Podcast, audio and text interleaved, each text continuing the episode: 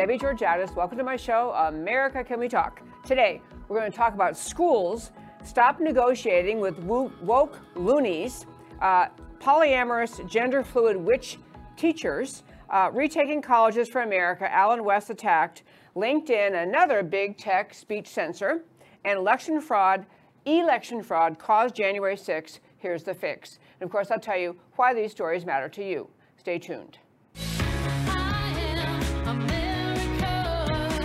On America Can We Talk, I talk about election integrity, border security, healthcare freedom, race relations, energy and tax policy, education policy, free speech and assembly, freedom of religion, and all other issues that touch on the God given right of every American to life, liberty, and the pursuit of their version of happiness. Stay tuned. America Can We Talk is sponsored by GC Works, a Dallas based company performing advanced technology research in the oil and gas industry. And hello again, and welcome to America Can We Talk and to today's First Five.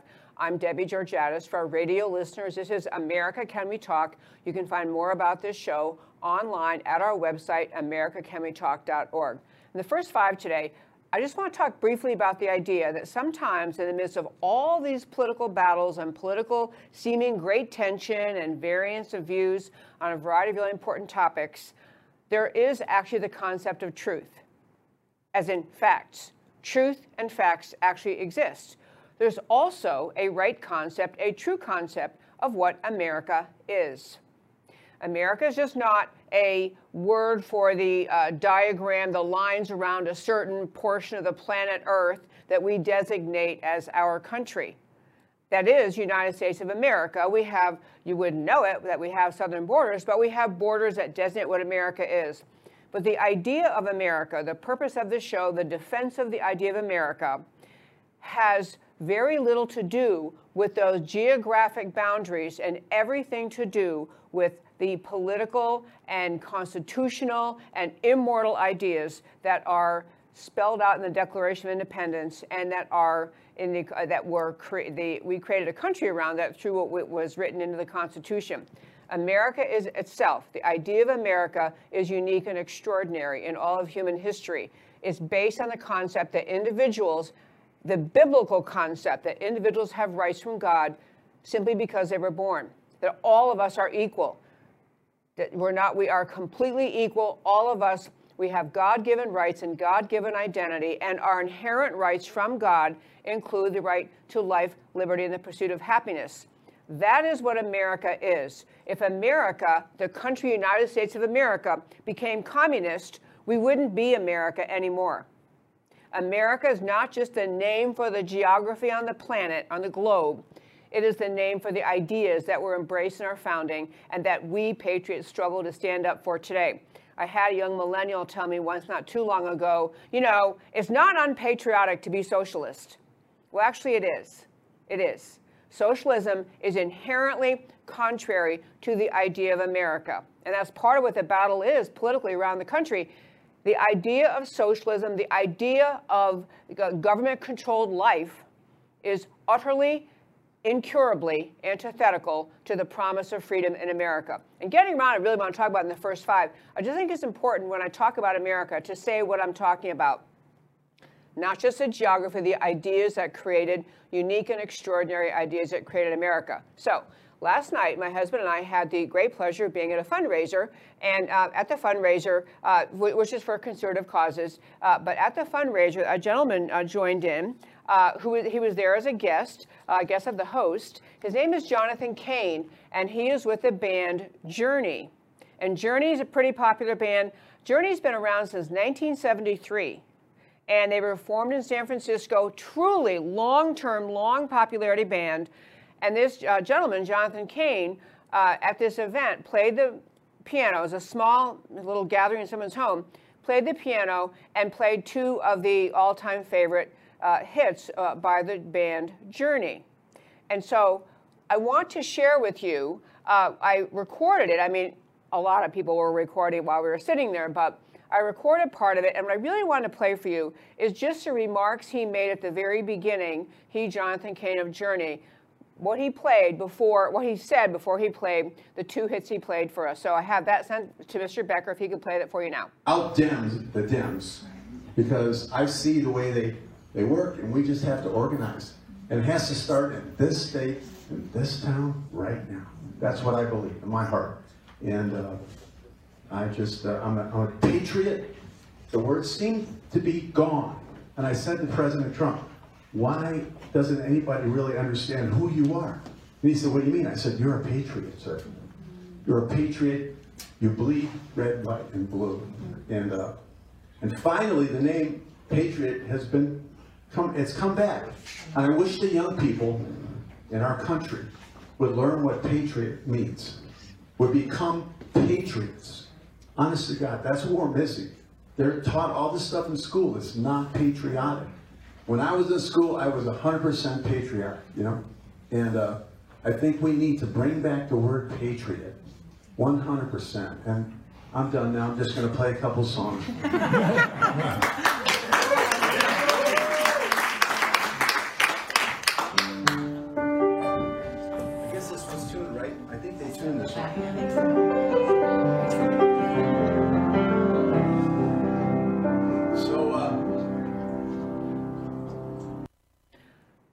we have time before the end of the show, I, I actually recorded those two, um, the two great songs he played. It was "Don't Stop Believin'" and "Faithfully," two of their all-time favorite songs. They're actually on our Facebook page. If you are watching on Facebook, or if you can go to the Facebook page for America Can We Talk, I posted the full rendition when he played at this event. They were truly remarkable. But to close out the first five, I just want to say that what he was talking about is common sense, everyday America. For really uh, decades and centuries, most Americans knew that the country America was unique, extraordinary, great, and important, and important in all of world history. It is only with the push of the anti Marxist, the, the Marxist anti American left, in today's political conversation and today's, in today's political milieu that somehow we have, that it has gained traction that being anti American and, and being and being critical of the country America, of the ideas of America, is somehow an equally valid political position in America. You know, kind of like some people love America, some people hate America, but we're all Americans. No. Part of being an American is understanding what America is and standing up for it. And that's part of the battle we're in in this country today. We're going to talk more about that. But I want to close out the first five by saying I found it really refreshing that someone who's been on the road with the band Journey for decades, a, a stellar, stellar musician, singer, uh, deeply thoughtful guy. Of all the things he could have talked about before introducing the two songs he played, he talked about the importance of being a patriot. Could not be more important to understand what it means to be a patriot and sign up to be that in America today. And that, my very fine friends, is today's first five. Okay, so I um, there was a, a quick little video. What I want to hit on today is this concept that many of the issues we face, they seem like we are, the country is 50-50 on, on all sorts of issues. Like half of us love an, an abandoned southern border, and half of us kind of wish they would enforce the border, but that's not true. The overwhelming majority of Americans, and I don't care what any poll says, I am telling you, the overwhelming majority of Americans want the border enforced. They also want a lot of the loony, woke absurdity in the public schools to be removed. They don't want to negotiate it. They don't want to talk about it. So I'll play a quick clip. There is a woman who I hope I'm going to use a correct, um, you know, was and not is a uh, teacher, a preschool teacher in Florida. But this woman defines herself as a polyamorous, gender fluid witch. And she teaches young children, preschoolers. I have Mr. Becker play her video and then we'll talk about that. Man, y'all thought me uh, teaching the children about me being poly was crazy. But not only that, but they also know that I'm gender fluid. Uh, at one point last year, I had explained to them that I was not Miss Lois or Mr. Lois, it's just Lois because I'm not a boy or a girl. And this was all well and good until October, when I also explained to them that I'm pagan, so I am also a witch. And at one point, I had gotten a haircut and I got in the sides of my mohawk to shave down. And I come into work and one of the children goes, Lois, are you a boy? You have short hair. And sister goes, no, Lois is a girl. And a third child, who's suddenly yells, no guys, we've been over this. Lois isn't a boy or a girl. Lois is a witch. Okay, I wanted to play that because I'm going to guess literally 99% of America would listen to that and think that woman should be nowhere near teaching any child from PK through graduate degree. She should have no role in interacting with students. The concept of being a student is that you're there to learn. You're there to listen to your teachers as they impart knowledge to you. She is not imparting knowledge. I mean, she may occasionally talk with them about learning their colors or something, but she's imparting perversion. She's imparting confusion. We have to be able in this country to get past because the left always tries to lure us in to debate things on their level. Well, you know, some people are, are actually non binary. No, they're not actually. We need to stop humoring that. If you say you're non binary, what you're saying is, I, I, I have no connection to biological reality. I can't reason on facts. I can't think in terms of actual facts, actual biology. So she's a non-binary, says she. So she's whatever she, whatever that means, polyamorous. I won't even start down that path except to say there are lots of less pleasant words that used to be used about people who uh, engage in polyamorous activity. Also claiming she is a witch, and she's teaching this to young children, to four-year-olds. And that little story she thought was so cute to recount, the kids are absorbing this some kid is actually saying to his friend, "Oh no, no, no, she's she's not a girl or a boy. She's a witch," as though that's truth. When you present things to children in the educational context, you are unless you're saying, "I'm about to tell you a myth. I'm about to tell you a fairy tale." When you just impart things, the assumption is, and the assumption kids make, is that you're imparting truth. She's not imparting truth. She's she's got obviously. I, I truly feel sorry for her. Anyone who would deliberately cause herself to look like in uh, dress and and carry her or carry herself in such a bizarre manner. She's she's truly uh, not a happy person and someone who needs help. I don't I don't feel ill will toward her. I actually wish she would get help, but she doesn't belong teaching in schools. And part of reclaiming America is the ability to say in America, as an adult, you can claim that you are polyamorous and Jew- uh, uh, gender fluid and non binary and all the other things she says about herself, but you can't teach that to children. And we don't have to accept that as legitimate. We can say, you know what, actually, uh, we, knock yourself out of your life, but you can't do that in schools. And part of what it means to stand up and must happen in getting back control, the, the sanity back to our country is teachers like that have to be removed. We're not going to negotiate with them about whether there really is such a real thing as gender fluid or real thing as non-binary or real thing like you're somehow, you know, imposed on you from your birth, you're polyamorous. You're making choices, and the American people can like them or not like them, but you can't teach that in school. And I want to just make that point because I think in so many instances, conservatives get lured into thinking, we're going to have a discussion, go back and forth, the two sides to every issue. As one of my best friends in law school used to say, who is a huge liberal, there are not two sides. She said, used to say, I hate that expression, there are two sides to every question. There was slavery. What was the other side? There are many things in which there's no other, there's no defensible position. Slavery was wrong, period, full stop, and we don't entertain the idea of saying, well, you know, you know, there were some good things about slavery. No, actually, it's pure evil, wrong. Every society, every culture where it was practiced, which is far more than just America, always wrong, always perverse, always not okay. We've got to get back to being willing to say those things in America because we, otherwise we trip ourselves up trying to explain ourselves in situations where no explanation should be needed. On a similar event relating to schools, and I'm on this notion today, I'm telling you the solutions to a lot of our issues in America simply are going to be found with on the path of saying there's truth and not truth. This is true and this isn't true. And there is a wide range of opinions available. There on many issues there, there are you know, opinions on all sides of the aisle, but some things there are not. And and like slavery is one of them. And I'll tell you one more point about this this gender fluid, non-binary, blah blah blah blah blah blah public school teacher. I mean, primary uh, uh, preschool teacher. if that person or any person came into the school and said, I'm a white supremacist, we would know to say, You are flat out evil, you are wrong, you are evil, and we are not going to have this imparted to our children. Even if the person said, Well, you know, I'm not saying I'm not teaching the kids about this, I'm just telling that's who I am.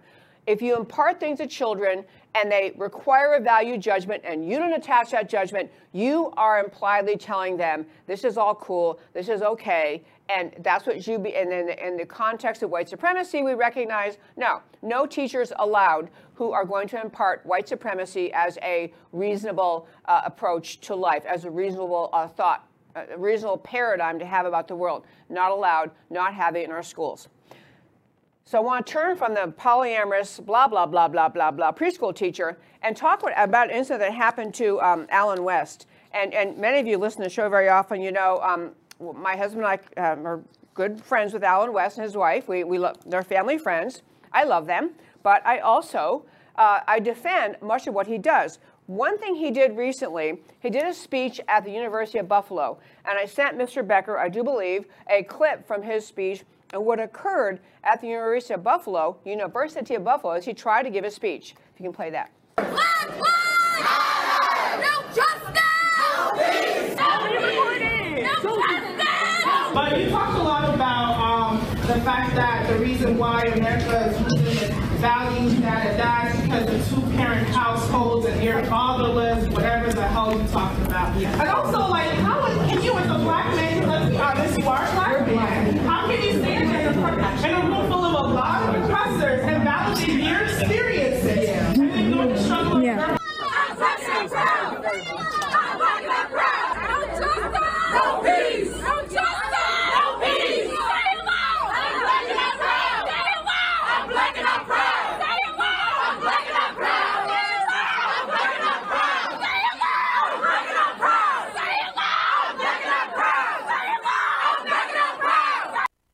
Okay, I wanted to play that for you. I cut out a middle segment.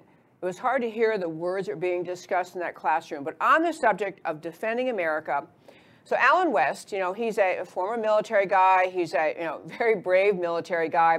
Uh, he is a former uh, chairman of the Texas Republican Party. Uh, you know, he's just a, a, brilliant, sought-after speaker uh, because he defends the ideas of America, not just in kind of a rah rah slogan slinging way, but a deeply profound way defending the ideas of America. He's an author written about this. And so he's now a public speaker on behalf of another group, uh, American Constitutional Rights Union, a yeah, ACRU, American Constitutional Rights Union. So he's at University of Buffalo giving a speech. The name of his speech at that school was America is not racist.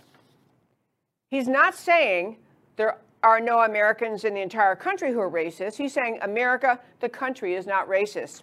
So that's what he's there to talk about. So he's brought there, I believe, by the Young America's Foundation group.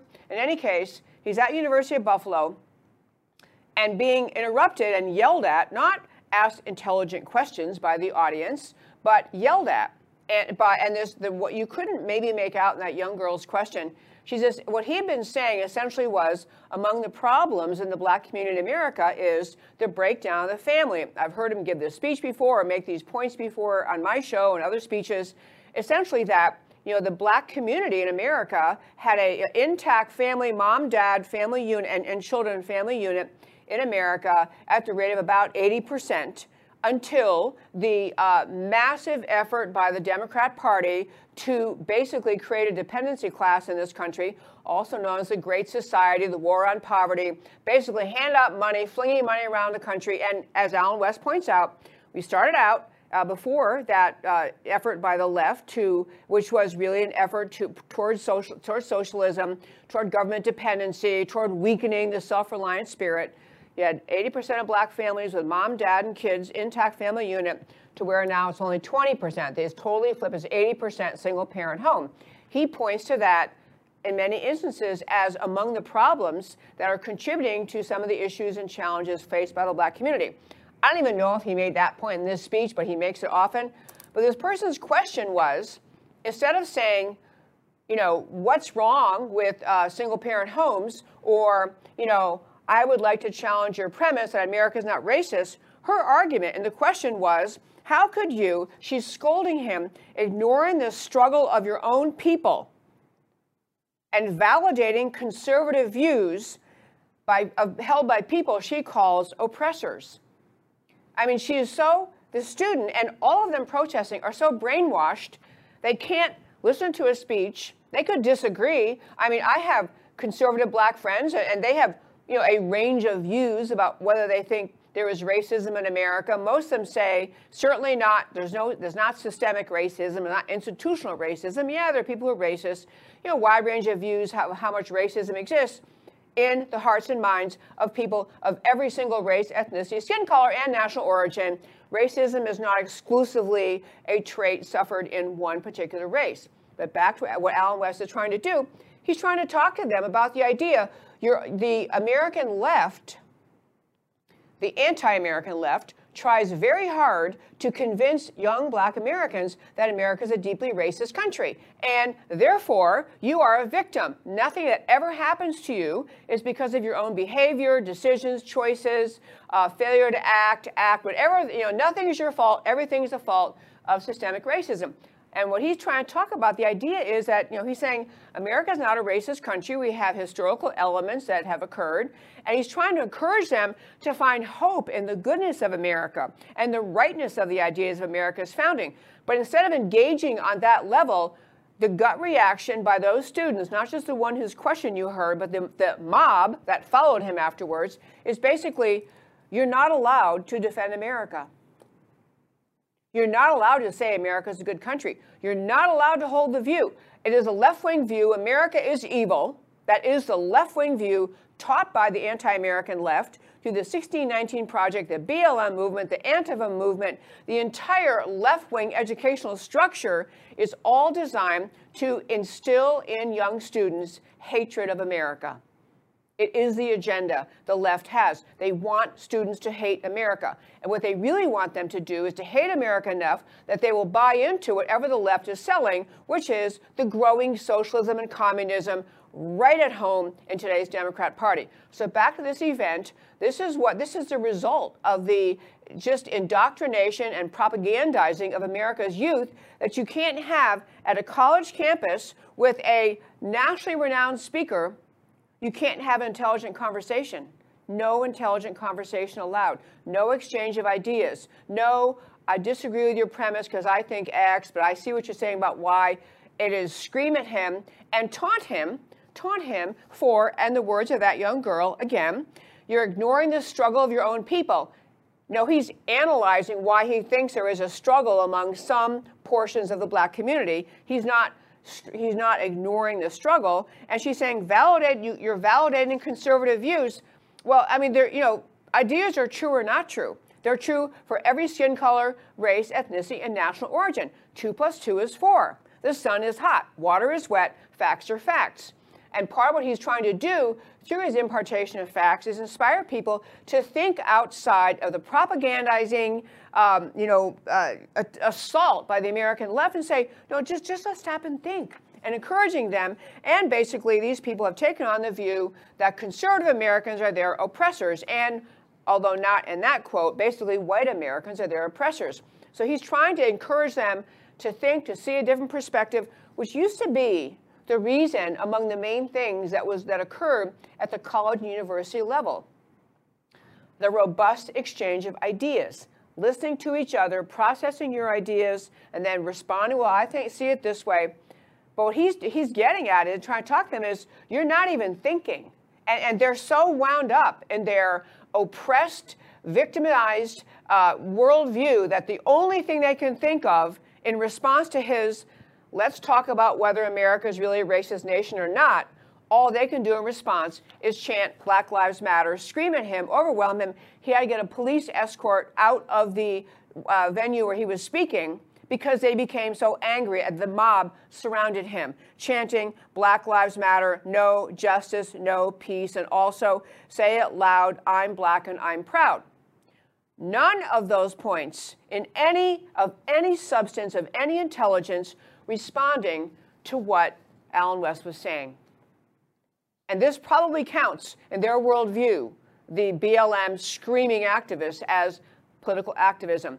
Not learning anything, not processing new information, not trying to understand how to make the world a better place or to understand other people's views, especially those of conservative black Americans, and that group is growing, by the way, conservative black Americans, it is to shout and scream him down. And that constitutes their intelligent participation in the American political conversation. So I, I will say, in my, in my quest to say, a lot of our solutions, they, they are simple, but they take courage. Part of what has to happen, University of Buffalo, literally, the students who disrupted his talk need to be suspended and perhaps expelled. There needs to be notices ahead of time. We're having an event. You can come, no interrupting the speaker, no threatening him, no screaming into the microphone. You can ask your question and sit down. And the school has to begin the process, not just University of Buffalo, but everywhere to say we're no longer tolerating the belligerent bullying by anyone, by any group of students, whatever their skin color, race, ethnicity, national origin, uh, you know, country of birth, whatever organization or political, uh, political uh, place they occupy the, on the spectrum of political views, you can't disrupt each other. This would be monumental to have schools start to say, no one does this and you are at risk of expulsion. And you start doing this at a place like this, you expel, I don't know, 50 people. The message goes around. You can protest outside and you can wave your signs, you can have a march, but eh, here in America, we actually believe in the robust exchange of ideas, and you're going to shut up if you come in and listen or don't go. No one's making these people attend.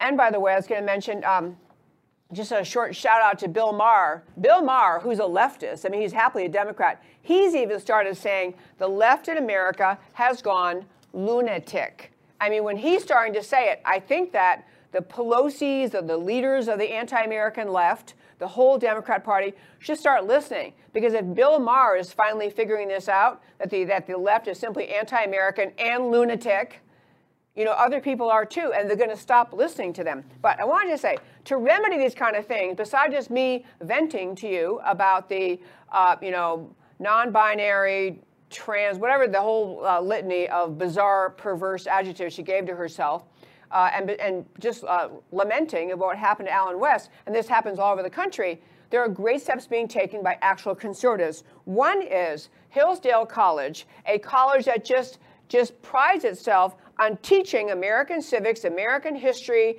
uh, ancient philosophy, like kids emerge from Hillsdale College actually educated, not propagandized. Hillsdale College is opening 50 charter schools with an in the state of Tennessee, I think it is yeah, Tennessee, um, anti-woke curriculum focused on the centering centered on the Western tradition, Western civilization, actual sanity. In other words, actual sanity. So Hillsdale College kind of putting its money where its mouth is. In addition to their great and I think free publication, of the Imprimis, a wonderful source of information, they're launching 50 charter schools centered on Western tradition which is nothing like what you're seeing at University of Buffalo, nothing like what you're seeing in that preschool in Florida. Western tradition, uh, civility, the civil exchange of ideas. Uh, Florida, I'm endlessly praising Governor DeSantis. Two more great things he did. Uh, DeSantis actually last summer, they passed a bill in Florida requiring university, faculty, and students to be surveyed, to have a survey, to respond to a survey about their beliefs. So public universities in Florida getting funding from the taxpayers, they have to do a survey in which they respond to the questions such as their political leanings. The idea of this is to say, because many people say, well, all the universities are filled with communists and Marxists. Yeah, they are. And so this is part of getting at, you know, are you as a university providing diversity of ideology? That's my term. I don't know what term he uses. Diversity of ideology. We don't have to have our young people smothered in or marinated in the swamp of leftism for four years in college we actually ought to have them able to hear a variety of views, have the beauty of the um, of understanding ideas that are uh, uh you know that are held by millions of Americans. Hey, for our radio listeners, you're going off on a three, uh, 30 second, uh, three minute break. Come back after the break to America Can We Talk. Another half an hour to go. AmericaCanWeTalk.org. Come back after your break. Okay, I want to finish this point, my friends, before I get to my little three minute uh, thing. Uh, DeSantis also has uh, agreed to fund uh, and authorize the Hamilton Center, the Hamilton Center at the University of Florida for teaching the foundations of Western and American civilization. People, this is how we fight back. I mean, instead of me just uh, venting and lamenting about all the things that happen at these lunatic universities, Hillsdale College doing great things, uh, University of Florida now going to be forced to have a center where students, where faculty are there, uh, I assume curricula of some kind is developed, and faculty members are there, and they are talking about the beauty and the greatness of Western civilization. I tell you, the whole conservative country's going to move to Florida pretty soon. But I love it, uh, and actually the goal is to educate um, university students in core texts, great debates on Western civilization, providing programming, training related to civic education, and the values of open inquiry and civil discourse, even to support the K through 20 system they are getting after the leftist attack on our, on our youth in America in Florida. Okay, but I want to hit this very quick story on the break. Um, and I just think this was, I, I, came across this story. Actually, I came across it in, um, Steve Moore just still does his column, Unleash Prosperity. I don't know who he's affiliated with right now, but anyway, he still does his Unleash Prosperity Prosperity column one of the things they had in there, you know, we always talk on the show about how the uh, social media giants are shutting down conservatives. Facebook, Twitter, YouTube, they're all shutting down conservatives. Uh, you know, they took my show, this show, off of YouTube because I played the testimony of an actually trained medical doctor talking about how effective he had discovered ivermectin was in treating COVID patients. I mean, he's a doctor who was testifying at that time at the United States Senate. And that caused YouTube to take down my show. I mean, just think about that. The YouTube goofball average 26 year old employees able to shut down commentary among Americans, especially by a doctor who is knowledgeable because he's been treating COVID patients. But I digress. Anyway, on this whole thing, I talk about social media. Well, now it turns out LinkedIn is apparently joining the, the uh, parade of social media giants who censor people. They had a woman who had, she's an Air Force veteran. She had a LinkedIn account, and on her LinkedIn account, uh, she's and her name. She's actually a founder of the nonprofit organization Code of Vets. Code of Vets. I mean, she's a serious, serious thinker, and she had her. Um, she had a, a post up in which she was basically saying, "Why are we doing student loan forgiveness?" She was challenging student loan forgiveness, the idea that you know Biden and all the leftists want to forgive all of the student debt in America because they're buying votes. It's the same way they buy votes on every other issue. It's why we have the Great Society. It's why we have the war on poverty. It's the anti-American leftist Democrat Party buying votes, spending taxpayer money to get loyalty from people who want the government to spend more on them. That's what they do. But back to her, Smith posted on her LinkedIn account I am not responsible for your student debt. I grew up in poverty in North Carolina, ate from a garden, name was on community angel tree for Christmas, so she's obviously poor, bought clothes from yard sales, and if I was lucky, on a rare occasion, Sky City. Assume that's a rather low income store. I joined the Air Force and then went to college. I made it happen. So, an actual person suffering in poverty in America you know, self-made, the whole American dream story. She puts a posting up saying she opposes the idea of the forgiveness of student loan. And LinkedIn permanently shut her down. Just think about that.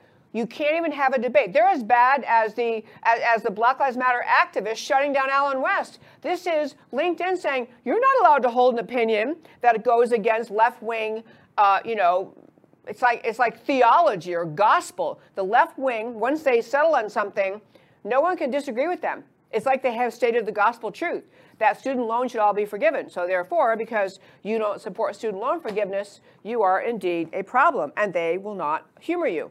Will not humor you. So, um, I want, in case you, because I've often thought, well, LinkedIn's probably pretty safe. You know, they're not too bad. Um, yeah, they are. They are just as absolutely uh, loony um, as the uh, other one, other social media companies. Uh, if they are going to say you can't even get into it, she didn't say bad words. She didn't say swear words. She didn't name call.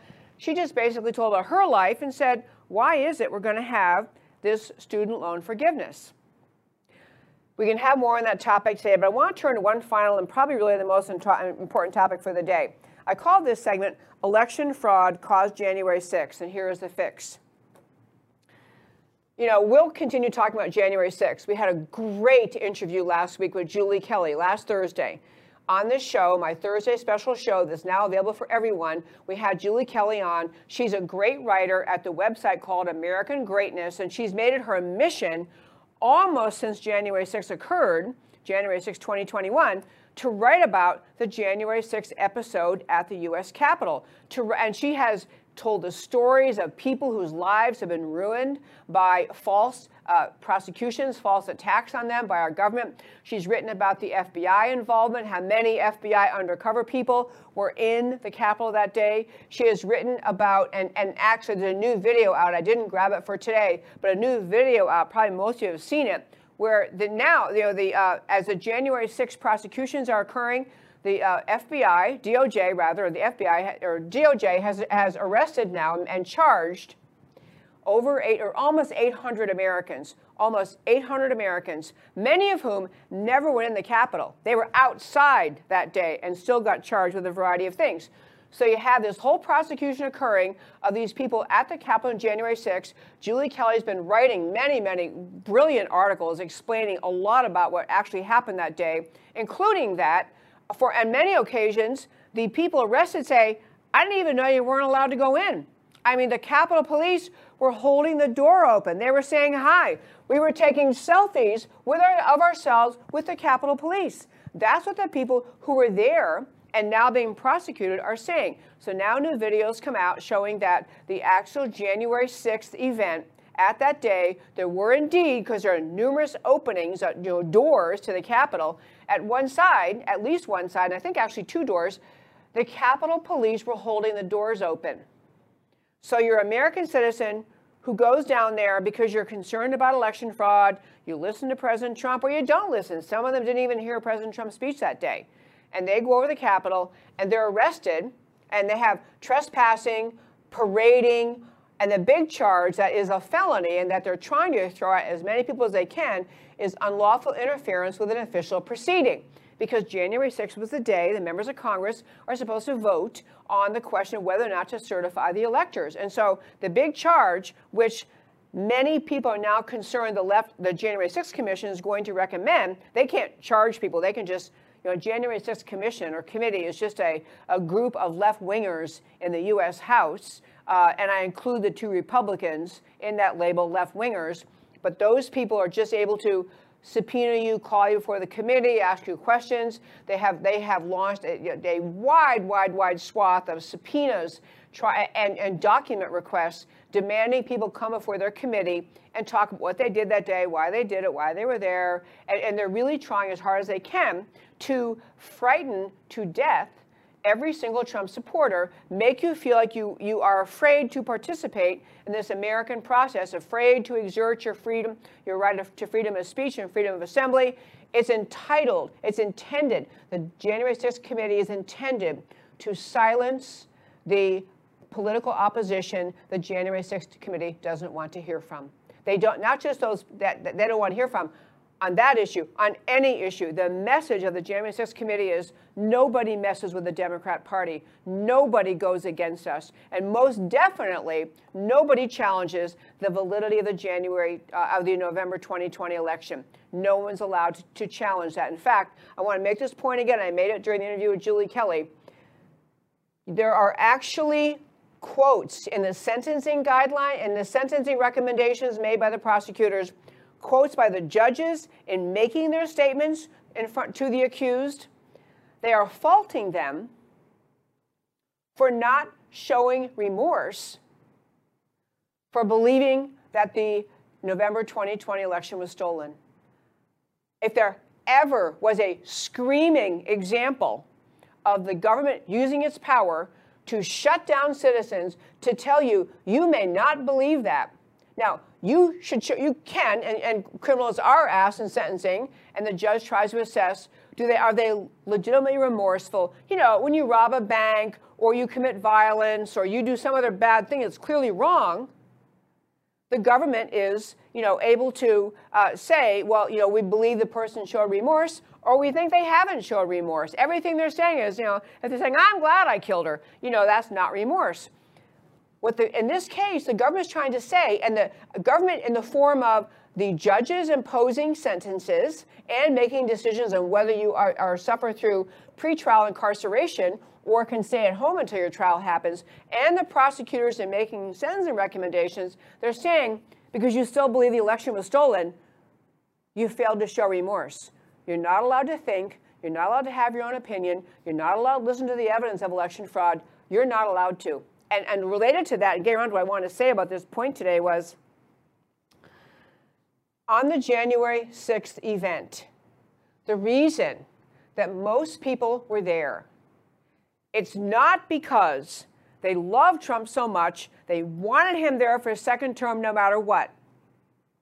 It's because they had very valid reasons for believing that the November 2020 election was stolen. I tell you, if Biden won straight out in last November and there wasn't so much overwhelming evidence of election fraud, you know, if Biden won straight out, then a protest at the Capitol trying to get the members of Congress to reject the electoral college votes, you know, that would have been a bad thing. If the evidence was overwhelming or, you know, no reason to question the outcome of the election, then all of what occurred in January 6th would not be valid. It's only valid their conduct, not the violent conduct, not breaking windows, but the overwhelmingly lawful conduct of virtually everyone at the January 6th event, the reason it was understandable and valid was because they were very legitimately convinced about the existence of election fraud because they watched the campaign in 2020. They watched Biden hiding out in his basement and having no events of any kind. And even when he shows up at a school gym, couldn't even fill, you know, a tenth of the gym. And they watch President Trump with rally after rally after rally, and, and, literally four and five a day, with sometimes 15, 20, 25,000 people at each one. The American people loved the Trump agenda. And there are plenty of people who love the Trump agenda who might also say, yeah, you know, I didn't like all his tweets. I think some of his tweets were out of line or too much. I don't care for the comment he made about women. I don't like whatever they didn't like about him. What the people voted for for Trump in 2016 and 2020 were his love of America and his policies supporting America. So that back to what happened on January 6th of 2021, people in Washington because they watched and their common sense told them there is no way there's no way that Biden got 81 million votes. In addition to the fact that Biden didn't campaign, Trump was everywhere, and the, uh, the, the uh, you know turnout was overwhelming. You had almost immediately after uh, the uh, election day, you had information after November of 2020. You had information coming out about, and the one I point to that just really grabs me is 18 of 19 of the bellwether counties in this country meaning the counties that have accurately picked whatever way that county went is how the, the uh, election went for the last like 40 years. So 18 of 19 of those counties went for Trump by like an average of 16 points. I mean, that's almost a, by itself, a, a obviously the election was stolen. So literally, of the, of the 19 bellwether counties, 18 of 19 went for Trump by an average of 16 points. The one county that went for Biden went uh, by three points. Three points.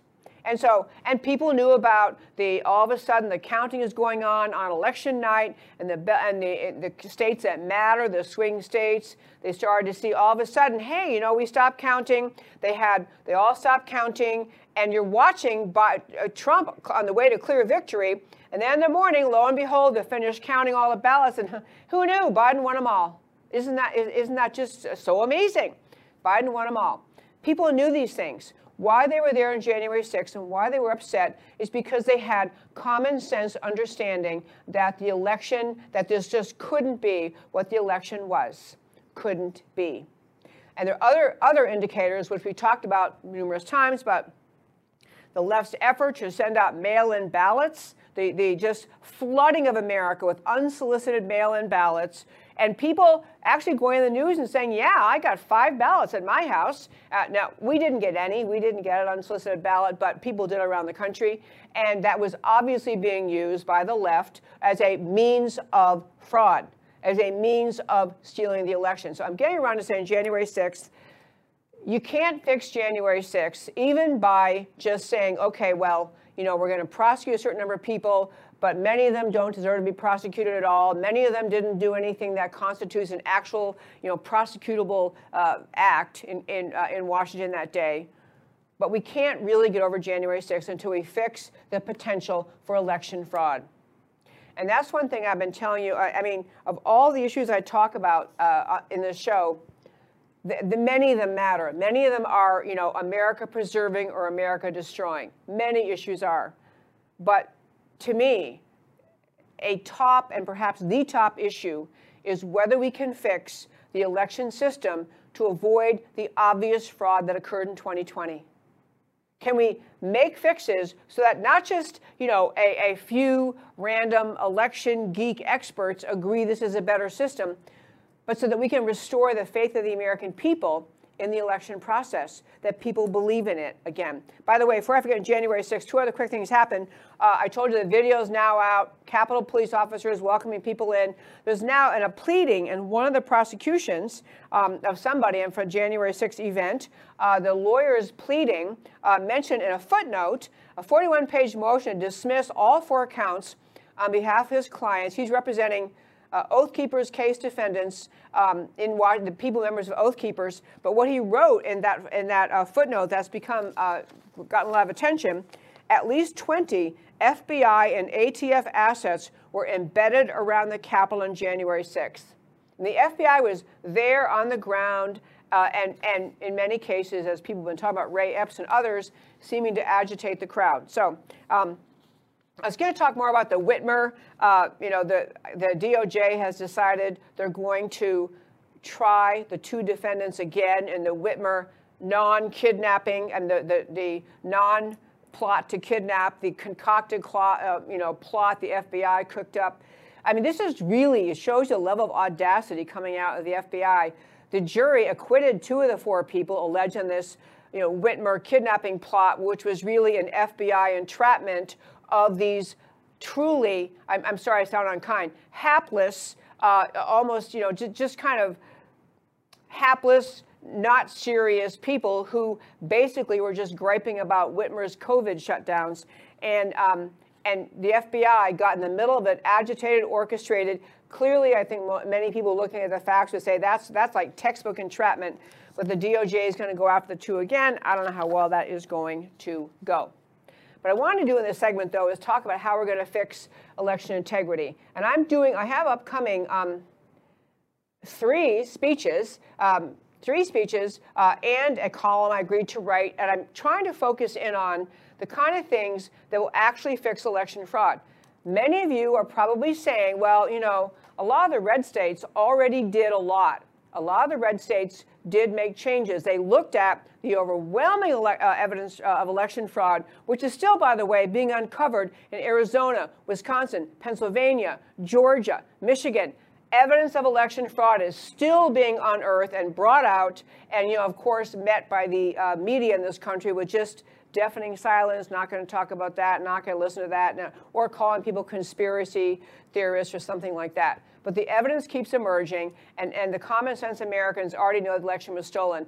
I'm going to just focus today on what has to happen, not on you know what we retroactively anything. We can talk about that a lot too. But moving forward, what's going to happen?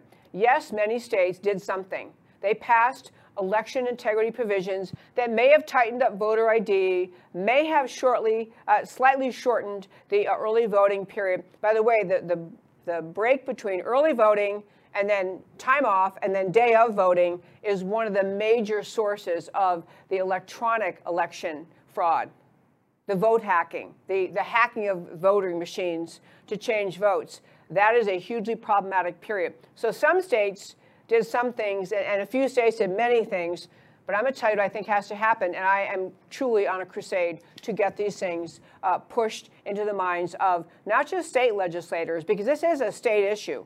It's state legislators have to solve this. It's county commissioners' courts. It's state governors. It is even below the county commissioner court, the county election department.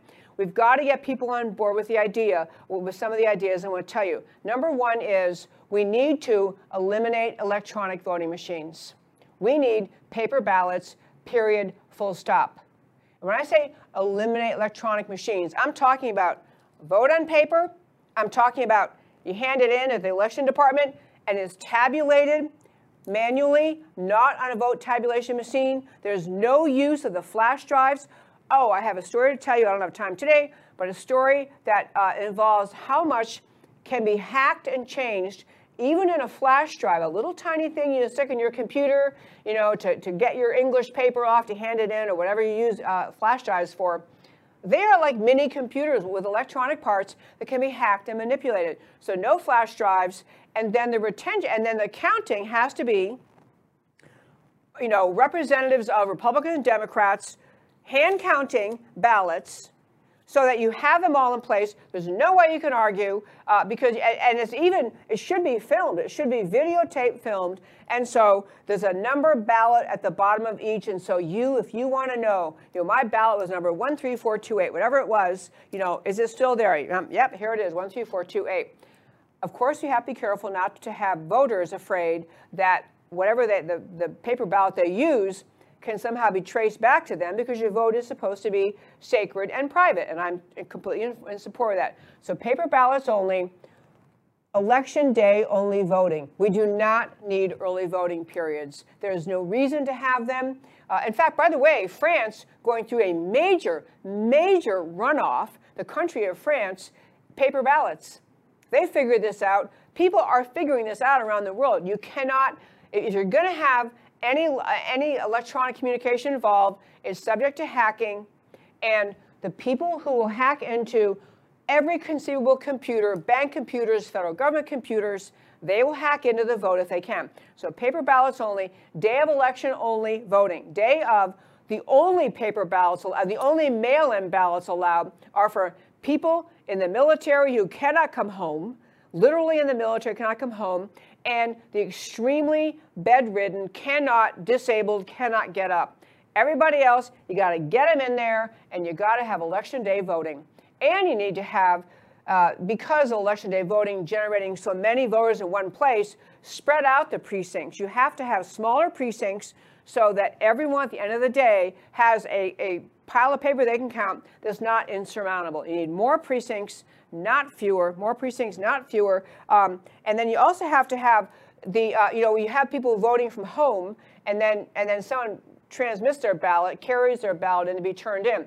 This is what the uh, 2000 Mules film is about. Dinesh D'Souza's film is coming out early May. Oh, we're going to have Catherine Engelbrecht, Catherine Engelbrecht in the show, whose organization, True the Vote, really was the brainchild behind all that, was the, the brilliance behind that. Anyway, she's coming on to talk about this too. Um, and you have to have, uh, and you have to have enough of the retention of these uh, paper ballots and you can and actually there's been a new uh, kind of paper developed that will allow less and less fraud to occur you have to decide all these things what we're going to do it's got to be for every election for now, for a long time, because I'll make a prediction right here and right now, folks.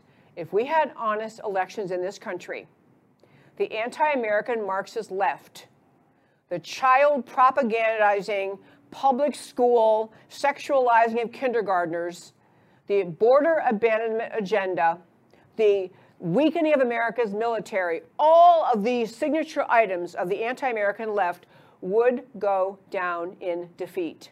America does not want what the left is doing. We've got to give Americans a chance to stand up for their country, stand up for their what they what their right as the Constitution gives them to create their government, to govern as we the people. That's what needs to happen, and I'm going to be pushing this for a long time.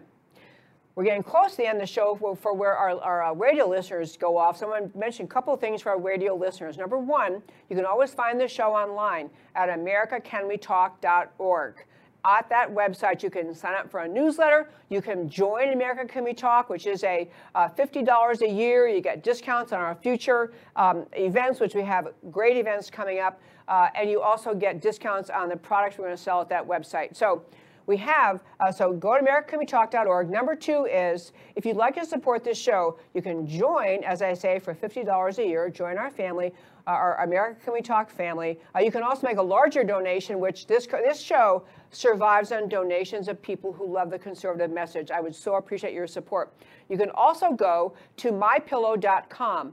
MyPillow.com. I'm telling you, the products at MyPillow.com are extraordinary. My husband and I have the MyPillow.com pillows, uh, bath towels, slippers, bathrobes. We have these great quality products, and they're right there at AmericaCanWeTalk.com. Uh, excuse me, at MyPillow.com. When you go through, you can choose a bunch of items you like. At the very end, you enter a promo code, enter Debbie G, D E B B I E G.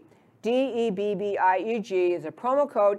You get up to 66% off on what you purchase. I get a small payment from them. This helps keep my show on the air. The second thing you can do is go is purchase a drink I drink every morning. Simply love it. Called Hydro Shot. There's a picture of it there. It's a nitric oxide boost. Uh, it is is a uh, patented process. Nobody else can use it, and you can't buy it online. Uh, excuse me, you can't buy it in stores. Only online. Go to H2Bev, H the numeral two Bev B E V.com. Again, use the promo code DebbieG, D-E-B-B-I-E-G, DebbieG. You get 10% off your order. It's shipped to your house, one drink in the morning. It truly does increase your performance, your endurance, your focus. It is hydrogen infused. I cannot tell you what a great difference it makes in my, in my alertness in the morning as I get going. Love if you'd buy that too. But those ways to support the show. So for our listeners, again, you're uh, on radio. I want to be sure you know you're listening to America Can We Talk. My name is Debbie Georgatos. I have a weekly newsletter you can subscribe to. Go to the website americacanwetalk.org and hit subscribe. It takes you, and then you can get a weekly newsletter from me. You can find out about our upcoming summits and events and get all of our Why It Matters that we, we do every week at the every day at the end of the show. So tune in to that and also come back every Monday through Thursday at 3 p.m. Central Time to America Can We Talk. We always talk truth about America. So come back. And so everyone else online, our listeners, I like to do at the close of every show to tell you why the stories we talked about today matter to you. So we started talking about schools. Stop negotiating with the woke loonies. I thought that was a good summary, pretty much, of, of what we're doing. We are negotiating with the truly woke loonies, including the polyamorous, gender fluid witch teacher. I mean, simply amazing. We even have to have this discussion. Florida teacher proudly announces on TikTok her identity as a polyamorous, gender fluid, non binary, I forgot that one, witch. Doesn't require a special genius to understand why this teacher should be removed from teaching preschoolers. Just requires common sense and moral courage. And that is for sure doesn't the American people do know right from wrong. They do know what moral health is. They are being intimidated and gaslit by the left into giving up their common sense. It's time to call out nonsense and refuse to accommodate or negotiate with it. It's time to stand up for truth. And then we talk about retaking colleges and universities for America. Allen West attacked. Lieutenant Colonel West addressed at University of Buffalo, America is not a racist country truly amazing, but you're not allowed to say that. You can't say that, which is if you're Allen West, even though as a black American, he ought to have a little credibility, but no, he can't do that.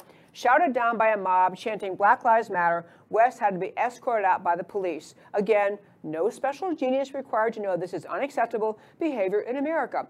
University officials must have the moral courage to insist on civility, set rules for civil protests, give clear advance warning to abide by the rules or face specified consequences, arrest and remove the violators, expel them from the school. This is the only way they will learn. The remedy for mob based cancel culture is not complicated, but it requires moral courage. And on LinkedIn, another big tech speech censor, female veteran LinkedIn member posts opposition to student loan forgiveness. Permanently banned from LinkedIn for hate speech. What on earth does support or opposition to student loan forgiveness have to do with hate? It, what they're saying is it's hate of the leftist agenda. This is Silicon Valley leftist groupthink at work. Google, Facebook, Twitter, and now LinkedIn, all controlled by the same censorship policies. The American people must stop patronizing woke corporations. They will not be convinced to change policies any other way. and we talked about election fraud caused January 6th, and here is the fix. January 6th committee will not be able to change reality. The American people know they witnessed a stolen election on November 3rd, 2020, and they were they were moved to protest on January 6th. Vote counting stopped on election night. This had never happened before in all of U.S. history in one state, much less than five. All five states were swing states, and vote counting stopped when Trump was comfortably ahead in all five. And all five went for Biden after vote counting resumed and ballot dumps were made with ridiculous pro Biden vote ratios. There was no storming of the Capitol on January 6th. Capitol police on the video waving people in. By the way, actually, there were several entrances. Some people, you've seen the video, some did climb through windows. For the most part, it was a peaceful demonstration by the vast majority of people who thought they were welcome. Nothing needs fixing about January 6th except the election fraud tools that gave rise to it. Vote Amish. See Seth Keshel's 10 points for correcting election fraud. I can put those up later. And that, my very fine friends, is America Can We Talk for today. Thank you so very much for tuning in to America Can We Talk every Monday through Thursday at 3 p.m. Central Time. Tomorrow, our guest on our special Thursday show is Xi Van Fleet, a woman who grew up in China under Mao Zedong, lived under the massacres of the Cultural Revolution, and lived under the societal manipulation by Mao Zedong. And she says that what we're watching in America, the critical race theory and other political machinations by the left, are the same thing Mao Zedong did to China. She's warning America. She's waving a red flag. Danger of what the left is doing to America. So this is tomorrow on our show, Xi Van Fleet. For now, I'll say thank you so very much for tuning in to America Can We Talk every Monday through Thursday at 3 p.m. Central Time. I talk about America on this show because America matters. And I will talk to you next time.